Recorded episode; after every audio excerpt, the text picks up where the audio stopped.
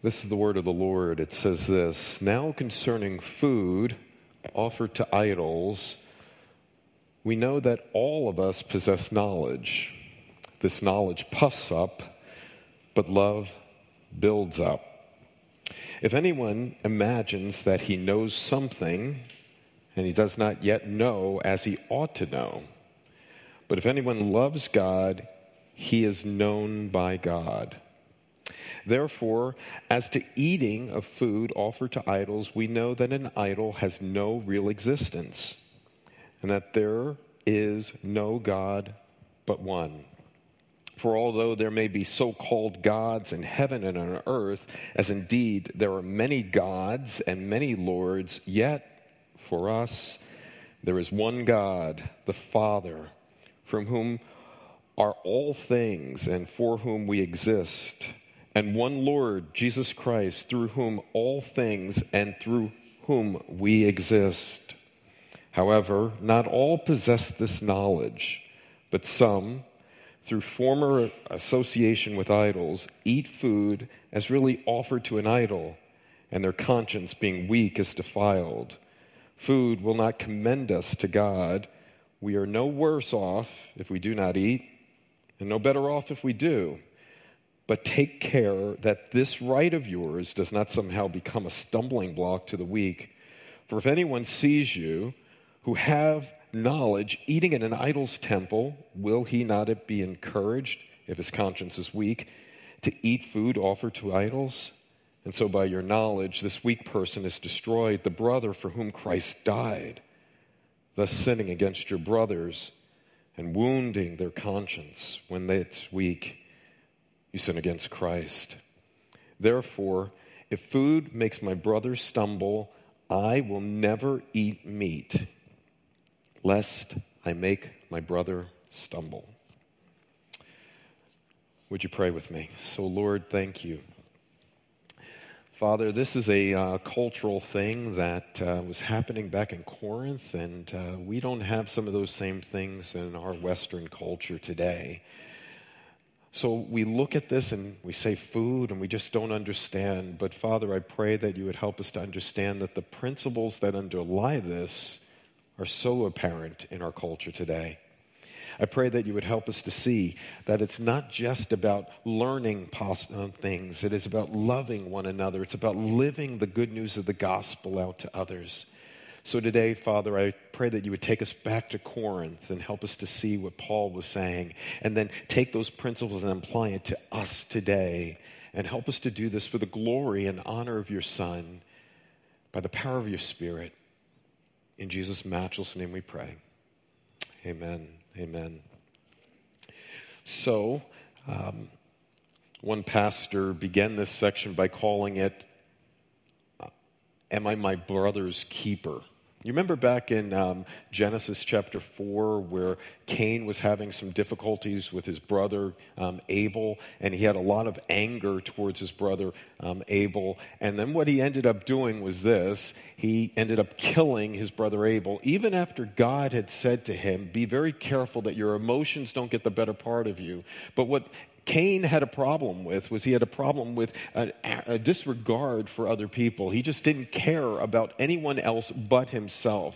He was interested in only himself. He could care less. And that spirit that destroyed Abel through Cain is the same spirit that we all have within us. We can be destroying others because of our own anger and struggles within our own hearts and, and lives. So when God asked, Where is your brother Abel? Cain says, Am I my brother's keeper? There was some, there was some sarcasm, there was some um, brokenness that was there as he shared that line. I want you to consider that line today Am I my brother's keeper? See, I believe that what Scripture teaches is that each one of us are our brother's keepers. We're supposed to be, we're part of a family, of, brothers and sisters in Christ that we are spending time here on earth and we are going to spend eternity with one another. So it is vitally important how we treat one another, how we treat one another in the way we think and how we speak and how we act. So let's talk a little bit about what was happening here. We've gotten to the first part of um, Corinthians, and Paul was dealing with some levels of problems, contamination that was happening, that was coming into the church, the contamination of the world that was outside, that was coming inside this church. And Paul has been dealing with that in a series of chapters as we've gotten to this chapter. He was talking about sexuality, he was talking about lawsuits among believers, he was also talking about marriage and singleness and all of these things that were happening and how they were being influenced by the world outside and now how it's coming into the church. And Paul was also trying to deal with some levels of confusion that they had, that they had some questions and concerns, and they couldn't just understand what was it that God would ordain for us to deal with, and how should we do with that. And so, as he's been going through these chapters he's been dealing with, and he begins this next section, which is actually a rather long section. It begins in chapter 8, verse 1, and it goes all the way to chapter 11, verse 1. And he's talking about this idea of uh, the contamination that we have of what was happening with pagan idolatry was talking about love of other people and knowledge the knowledge that we have the love that we have for other people and then how we deal with idols. So that's that's what paul is dealing with in this section and you can see the section begins with this verse now considering food offered to idols. Now let me tell you a little bit about what's happening in corinth. Corinth was a a city with a number of temples that were around. And these temples were all around, and within the temples, there were restaurants, forerunners of restaurants. You would go to these temples oftentimes to eat. And so, as you would go to the temple to eat, what would end up happening is as they began the meal, they would offer a sacrifice to the God of that temple. And so now they would offer the sacrifice to the God of the temple. Now, remember, there was no refrigeration at this time, so they were not able to put a, their meat in a refrigerator. So once the animal was butchered, and then it was separated, and what they would do is they would separate it into three sections. The first section they would separate it into is the portion of the meat that would be burned to their God. There was another portion that was given to the priest the false priests of that temple, and they would eat theirs, or they would send their portion out to markets. And the markets that were closely connected to the temple, you would get meat, and they would sell that meat there. Now it was pretty cool because what would end up happening is this, it was cheap meat. You know, everybody's looking for a bargain, right? So you've got the main butcher over here, but then you've got the less expensive meat over here. So people of the town that were counting their money would oftentimes go to these butchers to get the meat, but that was meat that was sacrificed to idols. And then there would be a portion that would be given out um, and you would have in just fellowship. Let's say we were having a fellowship later and there would be food that would be offering in a Bible study or a fellowship, and you may have taken that meat in and now you're dealing with it. So these three portions the portion that was burned, the portion that was given to the priest, and then the portion that was sold.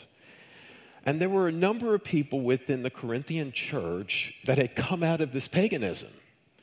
They had come out of this lifestyle. They had spent their lives worshiping this kind of God. And, and they were spending their lives worshiping this God and then realizing they came to Christ and they realized this is just foolishness. I don't want to go back here anymore. And so what they would do is they would leave that lifestyle and now they were coming within the church. But there was a problem. And there are two people, if you heard, strong people and weak people within the church. And Paul uses this illustration of the strong people, these people that possessed a knowledge that the food was nothing because the idols were nothing and the worship that was happening in this church was not real worship because there was really not a real God. They possessed a knowledge.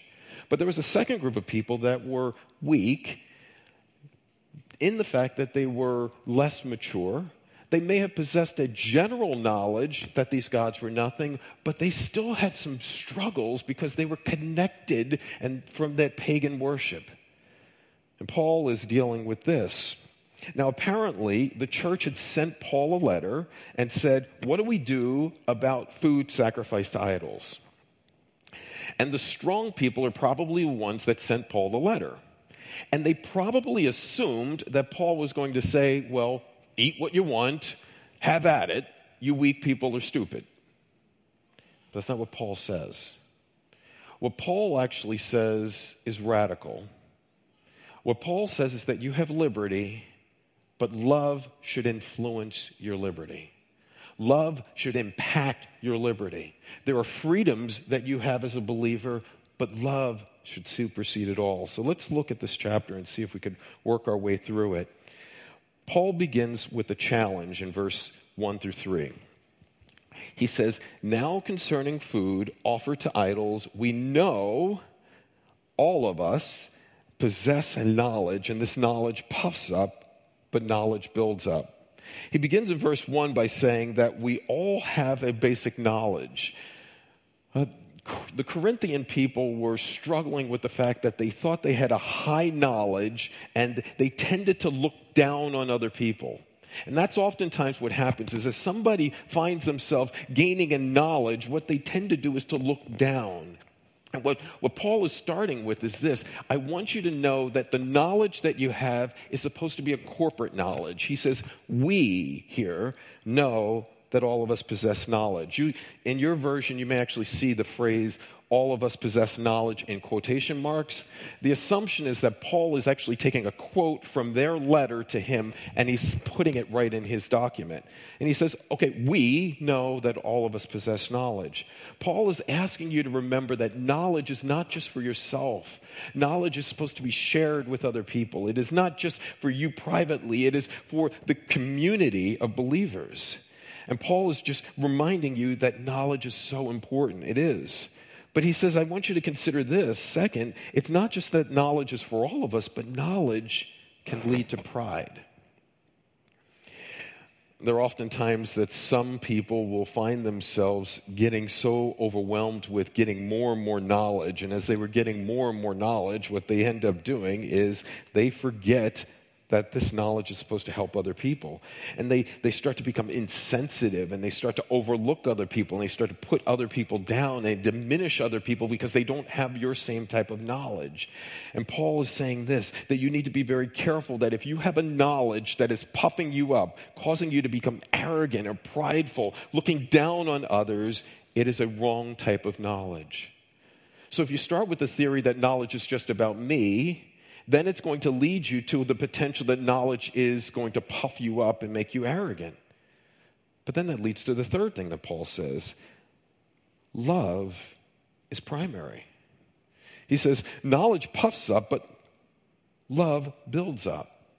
Now, if anybody knows Paul, they know that Paul is not minimizing logic, uh, knowledge. Paul is over and over again telling us that knowledge is so important. He says that you cannot grow in the faith of the Lord Jesus Christ without knowledge. You need to know the Word of God. You need to know it deeply. You need to be in Sunday school. You need to be in men and women Bible study. You need to come and listen for the Word of God and let it eat you and you eat it up. It's so important. But what, what Paul is saying is this that knowledge, as important as it is, is secondary to love. When Jesus was asked what the chief commandment is, what did he say? Love the Lord your God with all your heart, with all your soul, with all your mind, with all your strength. And, and then love others as you already love yourself. What, what Paul is arguing here is that we learn and we gain knowledge not just for ourselves alone, and that he is telling us that we're learning, our learning alone, if we are not thinking about community, will lead to arrogance in our lives. And our, our learning is always secondary to love. Hold your finger there and go to 1 Corinthians chapter 13. To further that point, in 1 Corinthians chapter 13. It's the love chapter. All of us, uh, you know it, right? And you've heard it m- mentioned so many times. And, and we often jump into verse 4 where it talks about love is patient, love is kind. But remember verses 1 through 3. It says this For if I speak with the tongues of men and of angels and have not love, I am a noisy gong and a clanging cymbal. And if I have prophetic powers and understand all mysteries and all knowledge, and if I have all faith as to remove mountains, but have not love, I am nothing. Do you see it? The, the, the, knowledge, the faith that you could have immense knowledge and immense faith, but it is, if it's separated from love, it's missing. So Paul's challenge to them is this first, Your knowledge is supposed to be community knowledge. Your knowledge, second, is supposed to, if you do not think about community, it will lead to arrogance in your life. Third, your learning and your knowledge is always going to be secondary to love. But back to verse chapter 8, he also says the fourth challenge. He says this. He says, if anyone imagines that he knows something, verse 2, and he does not yet know it as he ought to know, Paul argues that our learning is always limited. It's always limited. There are some of us that believe that we know it all. You know, ever sit down with that type of person, the know it all? It's like, I already got that, or you can't teach me anything more. And if you ever have a person that has ever come to a place in their lives where they have become so blinded to their need to learn, we should be lifelong learners. Lifelong. We should be taking in His Word. We will never understand all of God's word this side of heaven. Because of our sin and because we're finite, we are limited. And so our knowledge is limited, and that should produce a greater level of humility in our lives. What Paul is saying is this when you get to a place where you imagine you know something, you don't really even know what you know. And Paul ends with this. He says that your learning, and the purpose of your learning is to love God. He says, But if anyone loves God, he is known by God. See, real knowledge is communal. Real knowledge is going to keep you from pride, it'll actually humble you.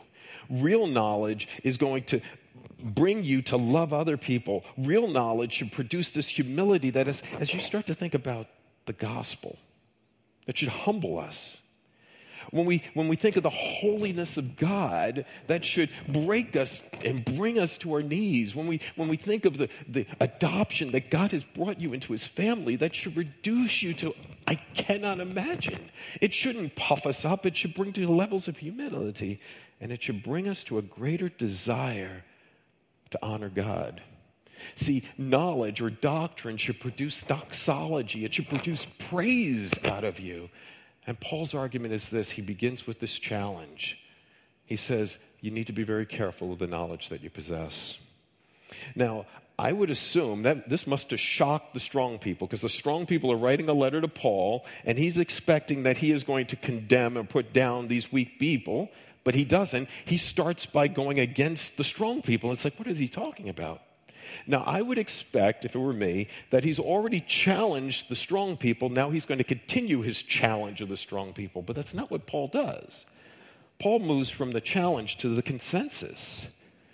In his consensus, he says in verse 4, look at what he says in verse 4 Therefore, as to the eating of food offering to idols, we know that an idol, quote unquote, is no real existence, and that there is no God but one.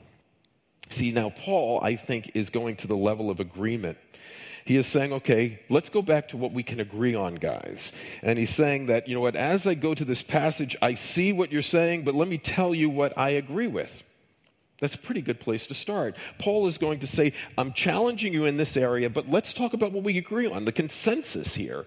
And we are all in consensus, and Paul was in absolute consensus with these um, stronger brothers in two areas at least here.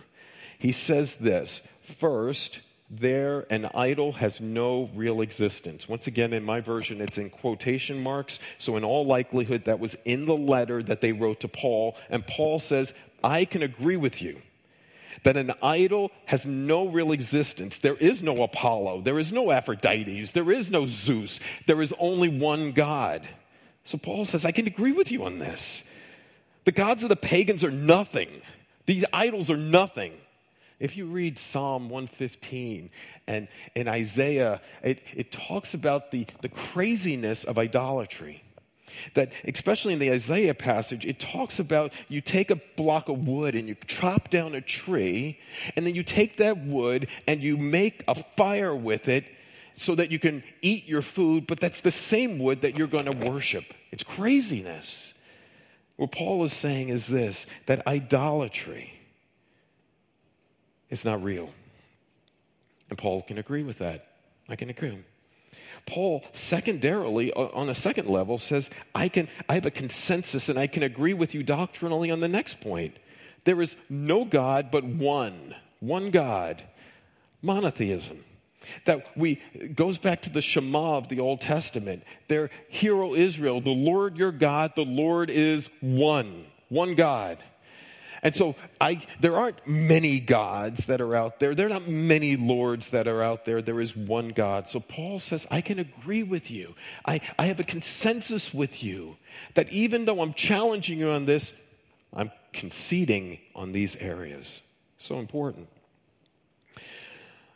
Now, Paul, it's interesting in this section, um, Paul then goes and talks about God, these so called gods. And he says in verse 5 For although there may be so called gods in heaven and on earth, as indeed there are many gods and many lords. It's like, wait a minute, Paul, didn't you just say that there's only one God? Didn't you just say that there's only one Lord? But, but Paul seems to be contradicting himself, but he's not. Paul says these are so called gods. Out in the world today, there are so many quote unquote gods and so many quote unquote lords that people are looking and inventing ways of coming to their God. In Romans chapter 1, if you get a chance this afternoon to read it, Romans chapter 1, verses 18 through the end, it talks about that humanity, that God has given humanity a knowledge of Him through creation. That as you look in creation, God has revealed himself to us. He's so gracious that even if you've never read a Bible, God has revealed himself to humanity to say that there is a God. And what people have done is that that creation that God should be pointing to God, they have taken that creation and now they've made it their worshiping idol. And Paul is arguing here that you can create a God out of almost anything in this world. And, and so it is pointing to the fact that these gods that people are having, virtually anything in the world can be um, worshiped. And he talks about many gods. These gods are the leaders or the ones that you would come to so that your needs can be met. And the Lord was the mediator, the one that would get them to this God. And what he was saying is this that out in the world, there are many gods. You can look at all these temples around. And there are many lords, many mediators that can get you to those gods. But he says, yet, and he goes back to the doctrine, verse 6 for us, he goes back to the Trinity, that there's one God, three persons. And yet for us, there is one God, the Father, from whom all things are and for whom we exist. The Father is the source of everything. I want you to think about, for some of us, we grew up in homes where we didn't have loving fathers. And when you hear the word father in the, in the Bible, there is something that rattles you and you struggle with it because when you think of a father, you think of that earthly father. But I want you to think of a father that loves you, that nurtures you, that protects you, that defends you, that wants to provide for you. That is the Father that we have. The Heavenly Father loves you. You're a part of God's family. One of the great things that He's given us in salvation is the fact that we are brought into His family, which is absolutely and totally amazing. He says, the Father, that Father, that God, is from whom all things are.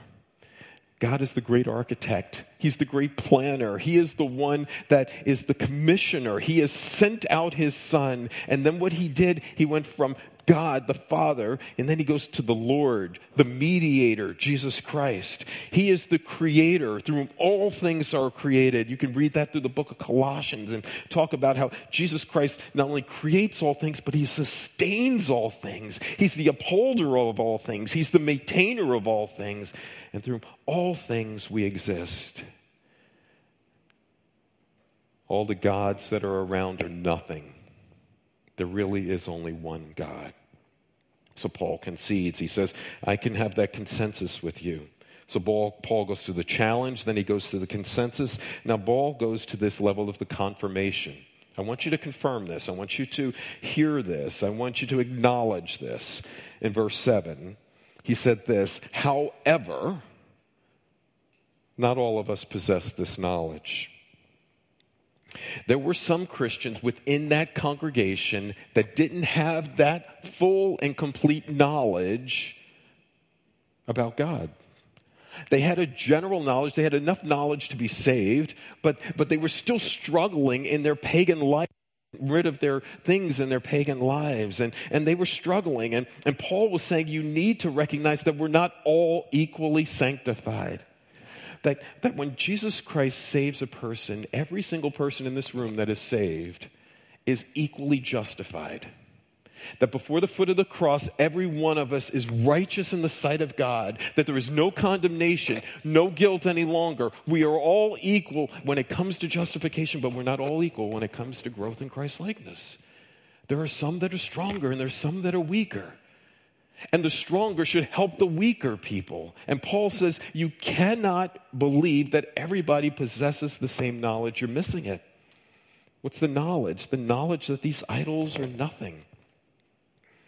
And he says, but, but for some, these, not, these new Christians, these converts, these recent converts from paganism out of the world into Christ, they still struggle because of their former association their former association with the idols.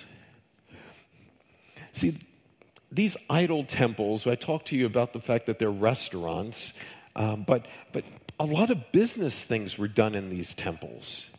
A lot of political activities were done in the temples. If you were going to have a wedding, you would oftentimes go to the temple and have your wedding feast you know, if it's the, somebody's 50th wedding anniversary, you would go and do that in the temple if they did those type of things. So it was this temple, these false temples that were around, which were a corporate source of social gathering. And it was at these places where these people are growing up in these families where they're worshiping these gods and they're coming out of it, they are still struggling with these associations. It got me thinking about a lot of the counseling that I will do.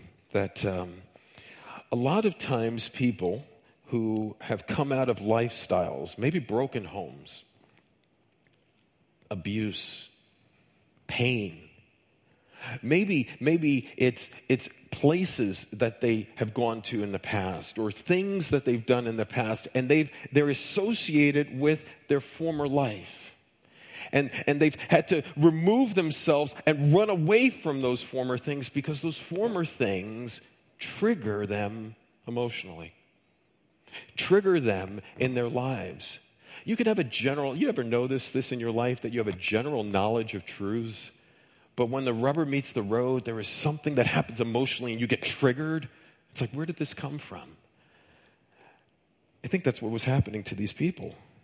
They were being impacted by the struggles. And before you start to think down about these people, how many of you have ever thought you heard something in your house and you looked under the bed? How many of you sitting in bed, laying in bed at night, know that you locked the door, but for some reason you got up and locked the door again? Right? All of us have these, these things that it's like, well, weird thing. I know I locked the door, but why do I have to get up and do it again? I guess in some ways, and maybe that's a foolish way, but in some ways, I think that's what was happening with them. These associations with their past have been so deeply wired in, psychologically into their minds that even though they intellectually may have known that these idols are nothing, there was something that was drawing them back and they were afraid to go to that association.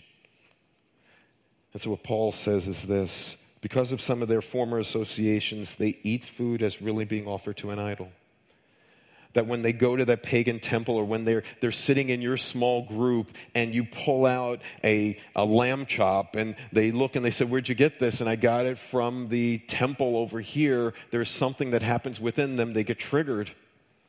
And they, they have this conscience thing. They, they are, the strong see nothing wrong with this, but the weak are highly affected. They're troubled by this. They're, they're disturbed. And for them, it triggers the memories of their past life.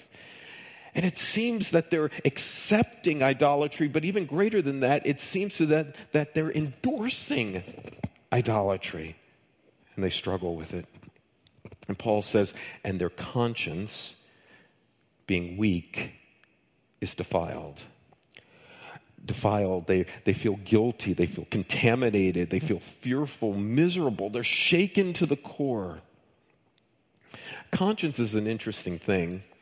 The conscience is this wonderful gift. Now, I told you earlier that God had revealed human, to humanity um, himself in the person and work of Christ. Um, he also revealed himself to humanity all of humanity in creation, the created order that is there, Romans chapter 1. But in Romans chapter 2, it tells us that God has also given us a conscience. That every single person, whether they've read the word or not, whether they've sat in a church or not, they have a conscience. And it is this internal warning system of whether things are right or wrong. One pastor gave this illustration of um, an airline in 1984 that the airline crashed in 1984 and they got the black box after the crash and they listened on the recording and the warning system was going pull up pull up pull up and and the people the pilots ignored it they said shut up and they turned off the warning system and the plane crashed into the side of the mountain moments later and that warning system whether it's like a fire alarm. Let's say the fire alarm is going off right now. We would normally sit down and say, something's going on, and we should check into that. That's what the conscience is. The conscience is your internal warning system that God has given you. It tells you that there may be a sense of right and wrong, and all of humanity has it. And the problem is, is that when somebody goes against their conscience, they're going to tend to feel guilty. It's an alarm that goes off. We hear it and we should respond. But what happens if the alarm was going off, like for those pilots, and you ignore it? Or let's say the fire alarm is going off right now and we ignore it. Over time, what happens is you start to get desensitized to it. And as you get desensitized to it, you start to ignore it. And then other alarms are going off and you continue to ignore it. And what Paul is saying is this this is what was happening in some ways to these Corinthian believers, the young believers. Their conscience was saying deep down that there's something wrong. And if we were to go against their conscience, they would be sinning. Paul continues by saying in verse 8 Food will not commend us to God. We're no worse off if we do not eat, and we're no better off if we do. So Paul is saying, I need you to confirm this that not everybody has the same wisdom. Not everybody is equally sanctified. There are some within our body that will eat this particular thing and they will feel a level of guilt, and that is a dilemma, even though the food means nothing. Now, Paul gives his caution. Verse 9 and 10. Here's the caution. But take care that this right of yours does not somehow become a stumbling block to the weak. Paul didn't put it in parentheses or in quotation marks, but I almost hear when he says this right of yours, I almost hear a little sarcasm. I almost hear a little disdain. I could be wrong. But take care, he says. I want you to be very careful that this perceived right of yours does not become a stumbling block. It does not place an obstacle in front of your brother. It doesn't create within this brother the possibility that they're disoriented, that it trips them up, that they're confused, that, they, that they've lost hope or peace. Be very careful that you do not destroy the peace and joy and hope of other believers. Be very careful. Be very careful that the knowledge that you have, which is supposed to be used for the community of believers, you're not using this knowledge to attack other people. Just because you have the right to do something doesn't mean that it is right to do it, Paul is saying. And Paul says this here is the caution for if anyone sees you who have this knowledge, knowing that idols are nothing, eating in the idol's temple, will he not be encouraged? Encouraged means to be emboldened or enticed or influenced to go against his conscience if his conscience is weak, to eat the food offered to the idols. So Paul is saying this that I want you to be very careful in your liberty. You need to be thinking love. That what you do in the words that you speak and the actions that you do are being seen by other people. And you have a powerful influence in people's lives, Paul is saying. That even as you're eating in the temple, other people can be seeing that and can be encouraged to do what is wrong. The Bible tells us in Romans that it is sinful to go against your conscience. See that warning system that God has given you? Even if your warning system is faulty, even if the alarm was going off outside and we find out there is no fire, it's a warning system. And if you ignore that warning system enough, then eventually you're going to open yourself up to greater sin. So Paul says you cannot go against this conscience. You want to encourage them, you want to edify them, you want to teach them the knowledge so that they can grow in a greater relationship with God, but you never infer, encourage somebody to go against their conscience unless it's sinful. And this is not sin. See, the big issue that causes most of the divisions in churches today are not black and white issues, they're gray. They're not right and wrong issues, they're neutral. This was clearly neutral. You could eat the food if you want, you don't have to eat the food. This is not you can't sleep with another person's wife. That's not what it's saying here. That's black and white. This is not you, you can lie or you can't lie. That's black and white. This is whether I can eat this food in this temple or not. That's gray. And for some of us in this room, we know that it means nothing, so we can eat it and have no problems. But there are others in this room that will be tripped up because of their former association. And Paul is saying, I need you to be very cautious that the way you live your life has a powerful influence on other people. Jesus ate with sinners. It's not going into the temple that's a big issue. Jesus had prostitutes around him. He had tax collectors around him. He was called a friend of sinners. We're called to have those communal relationships. But for some of us, we have to break away from those people or those places or things until we have grown stronger in our lives. And, and Paul is arguing that you need to be very cautious not to push a weaker person into a position where they may have to fall. So then Paul goes to the consequence. The consequence is here. He says this in verse 11 and 12.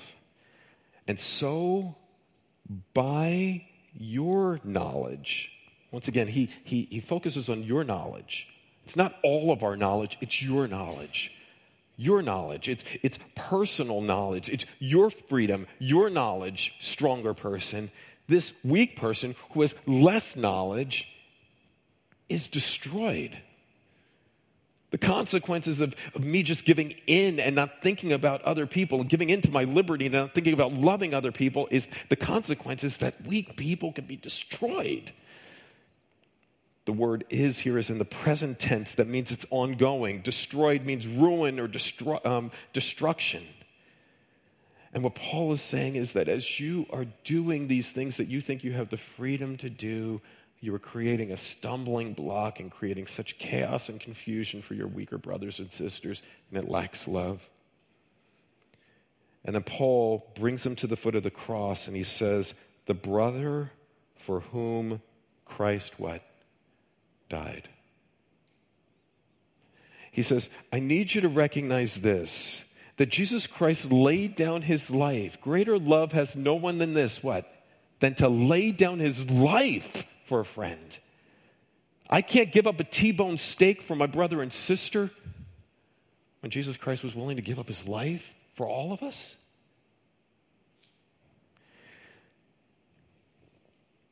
So bring, Paul brings him back and he says, Your actions are unloving.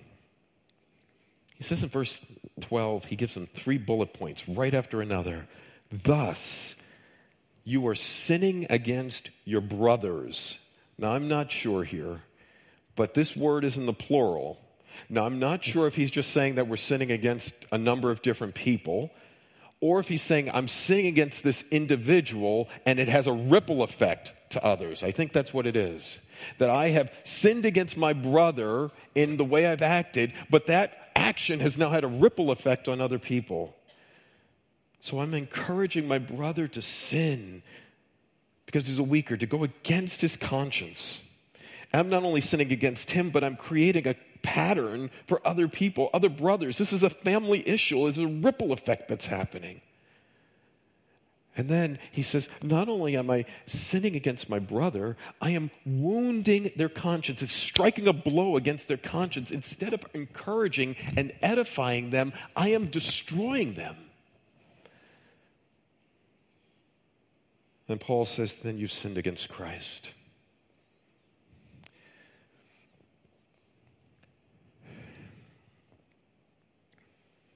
See, I think the stronger person thought that they were giving the weaker person greater freedom. But in causing them to go against their conscience and causing them to, instead of edifying them and teaching them truth, instead of lovingly and patiently working with them, they were trying to get them to change a behavior very quickly. It was bringing about their destruction. And, and by doing so, it was wounding them, it was breaking them who was sinning against Christ. He brings them right back to the cross again. Your sin against your brothers was a sin that Christ paid for. So Paul ends with the conclusion.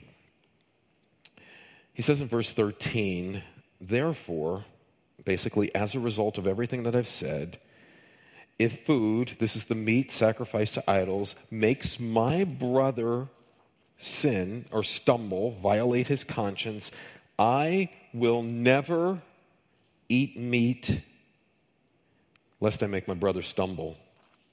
It's funny that Paul now brings himself into this congregation. He brings himself into the con- conversation.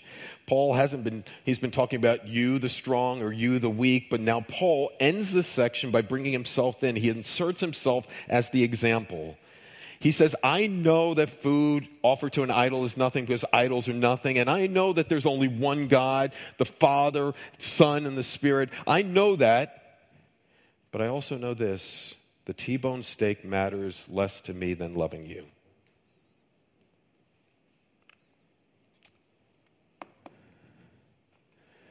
See, if you don't give up your liberties, you are potentially distorting the gospel and you're hurting other people. If you are making people change externally, you're becoming like a Pharisee or a Judaizer. And what Paul is saying that I want you to love them. Love your brothers and sisters. Think of this as a family.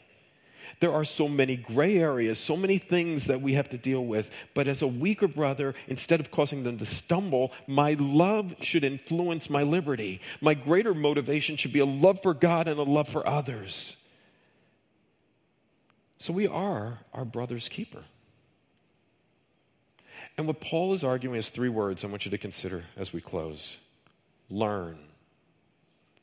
Learn as much as you possibly can about God and His Word and the gospel. Learn. Love. It's not enough to learn these passages. You need to love God. It should draw you to a greater love of God and a greater love of others.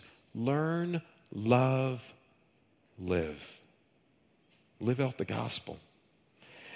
And Paul's argument is the argument that we are called here. There's so many gray areas in our lives. You're free to do something, but not if it offends another believer in Christ. Does that mean that I can't confront person in their sin? No, absolutely not. If they're sinning, I am called, Matthew 18, to confront them one on one. Galatians chapter 6, I'm called to confront them. They may be offended by my confrontation, but I'm called to do that. That's not talking about black and white issues, we're talking about gray. We're not talking about right or wrong, we're talking about neutral. But if I know it's a neutral issue and I'm offending a brother and sister in Christ, I should be willing to give up my liberties because of love. So, in closing, I, I just want you to think about so it's not meat sacrificed to idols for you. But what are the things that maybe family members or friends have said to you that offends them? I had this person I worked with years ago, and um, their spouse struggled with alcohol. And the spouse that didn't struggle with alcohol said, I'm not giving up my beer at night.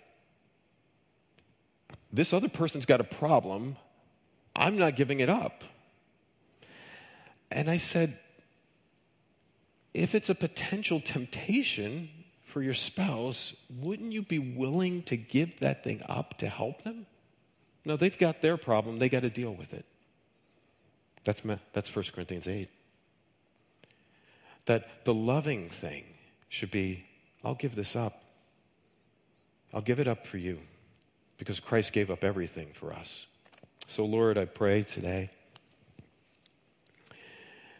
that you'd help us to think through the things in our own lives that uh, we have just been holding on to. There are some relationships in this room where, just in pride, we are not willing to, to bend. We're not willing to seek forgiveness from our brother or sister, our wife or child. Unwilling. And, and in that, Father, we are hindering the gospel grace from spreading out. Lord, if you are convicting us right now of something that we have done that is, is hindering a brother and sister in Christ, I pray that you would help us to go and try to make things right. Lord, I pray for spouses that are here. I pray for parents and children that are here. I pray for friends that are here. I pray that you would help us to remember that if we're all believers in Christ, we're all part of your family. So remind us of the great challenge, Lord, that we need to be very careful of the knowledge that we have, that knowledge, that learning must lead to love. I pray that we would confirm once again the doctrines of our faith and it should produce a doxology in our life. I pray that we would remember that not all of us are at the same level today. I pray that we would be very cautious in the ways that we speak and the ways that we act. I pray that we could recognize the consequences that we bring into people's lives. And then I pray that we would conclude with this we bring ourselves to the cross. Your son gave up everything for us. Help us to be willing to give up small things for others. In Jesus' matchless name we pray. Amen.